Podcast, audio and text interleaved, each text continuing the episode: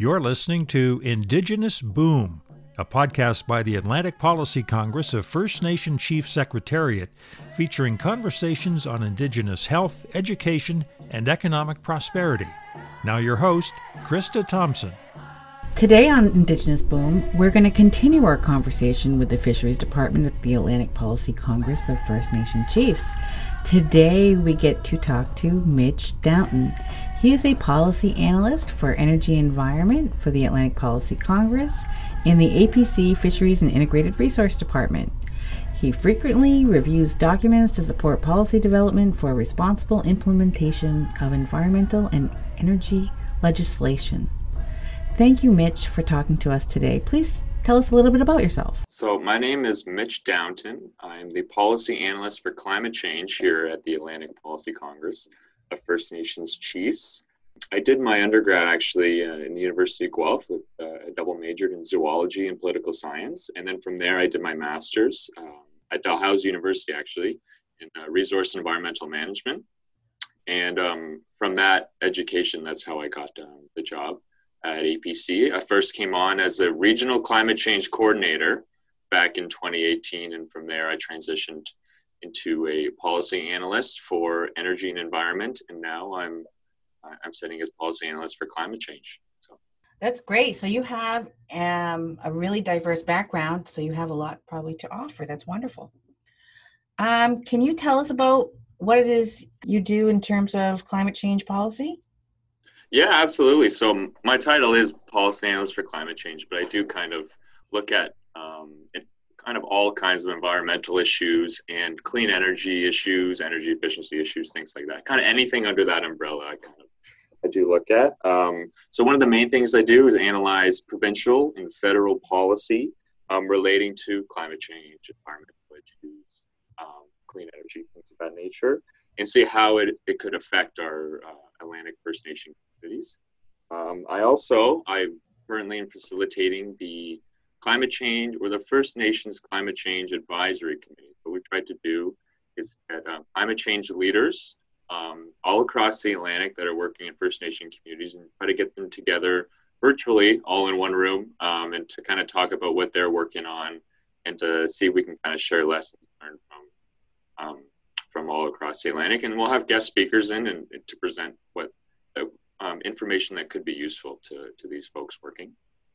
Um, and also, one of the main things I do, I organize a lot of events, um, so either conferences or workshops um, to try to get community members together. Um, well, before COVID, this was definitely physically uh, together in one room to try again to kind of just share share lessons um, and to share information as well that could be useful.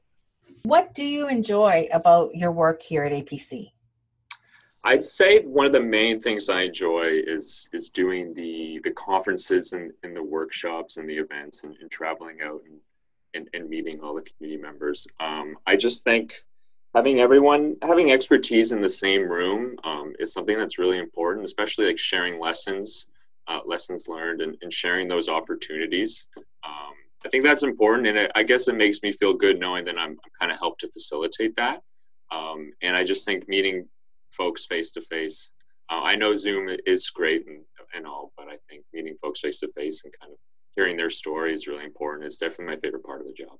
How does this work benefit Indigenous communities?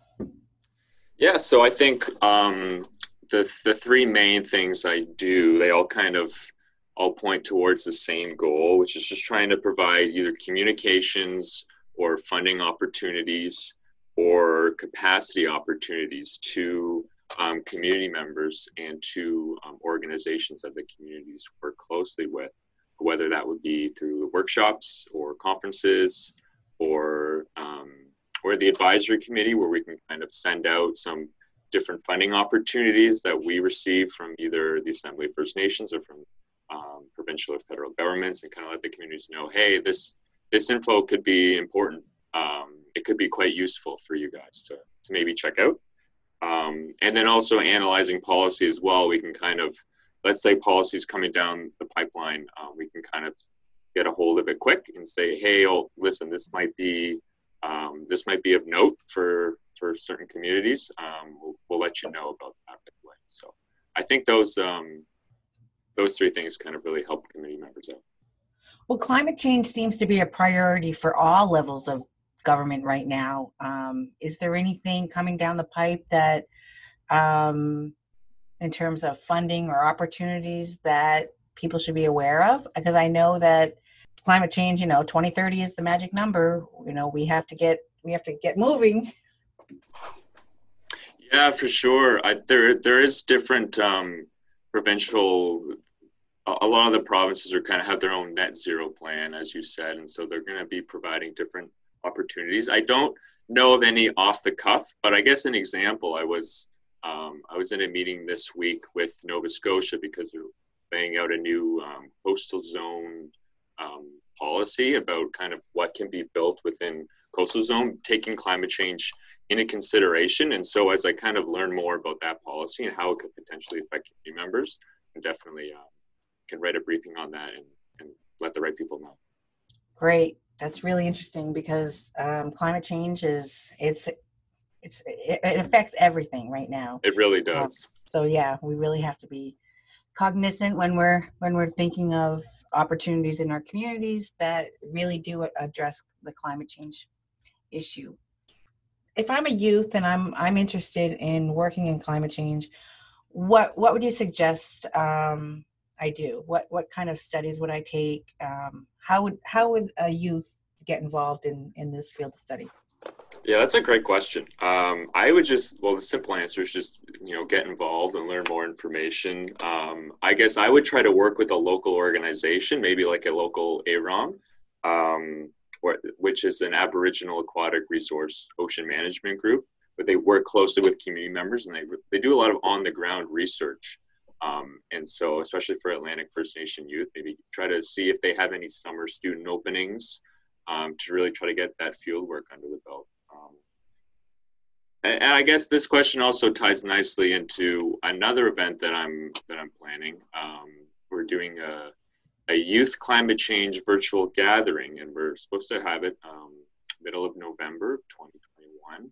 Basically, we we kind of we saw this question come up before, and we, we really wanted to to try to get youth involved, and so we want to have um, um, academics and universities come and present and maybe say, hey, this is some potential programs. If if youth are interested in attending universities, hey, this is some climate change style programs that you can attend. And we also wanted to have the plan was to get um, professionals that are working in the environmental or climate change field that are First Nation background to kind of tell their story and how they got into the field. So maybe to kind of inspire some youth who want to maybe do the same thing as well.